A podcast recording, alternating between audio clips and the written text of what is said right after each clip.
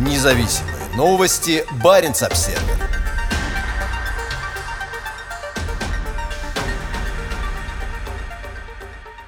Нобелевская премия мира независимой российской журналистики.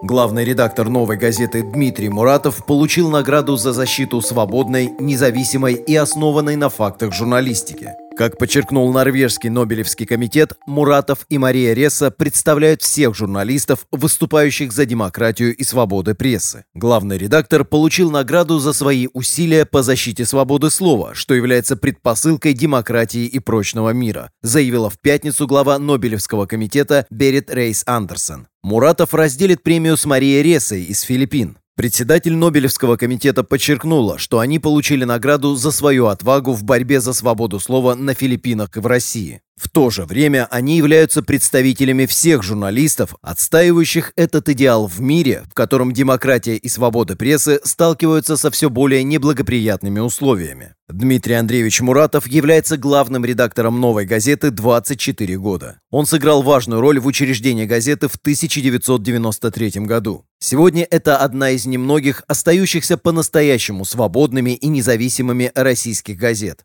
Сегодня «Новая газета» – самая независимая газета в России с принципиально критическим отношением к власти. Журналистика, основанная на фактах, и профессиональная честность газеты сделали ее важным источником информации о центральных аспектах жизни российского общества, которые редко упоминаются другими СМИ, сказала Рейс Андерсон. О награде было объявлено на следующий день после годовщины смерти журналистки Анны Политковской, убитой в Москве 7 октября 2006 года.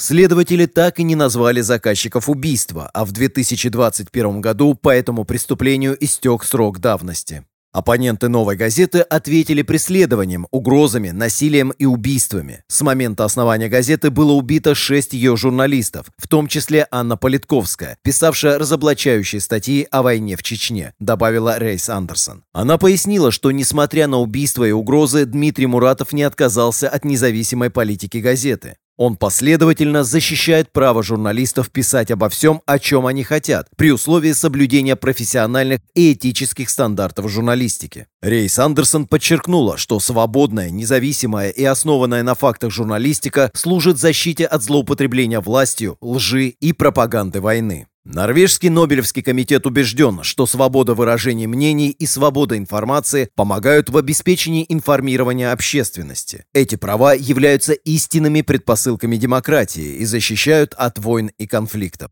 В России «Новая газета» неоднократно становилась объектом преследований со стороны влиятельных лиц. Один из врагов газеты – Евгений Пригожин, которого подозревают в причастности к ряду злонамеренных действий против издания. Как говорится в недавнем докладе Баренц Обсервер под названием «Репрессии по закону», считается, что люди Пригожина подкинули похоронный венок с именем одного из журналистов к зданию редакции в 2018 году. Предполагается, что они стоят из-за корзиной с отрезанной головой барана с угрозами всей редакции, оставленной перед ее зданием. В 2021 году Пригожин предложил чеченскому лидеру Рамзану Кадырову юридическую помощь в его конфликте с «Новой газетой», после того, как издание раскрыло серьезные нарушения прав человека на Северном Кавказе. Баренц Обсервер тесно сотрудничает с «Новой газетой» уже несколько лет. Норвежское издание, выходящее на английском и русском языках, перевело на английский и опубликовало на своем сайте 46 статей газеты. Автором большинства этих материалов является корреспондент «Новой» в Мурманске Татьяна Брицкая. «Я очень рада награде Муратову», сказала Брицкая Баренц Обсервер.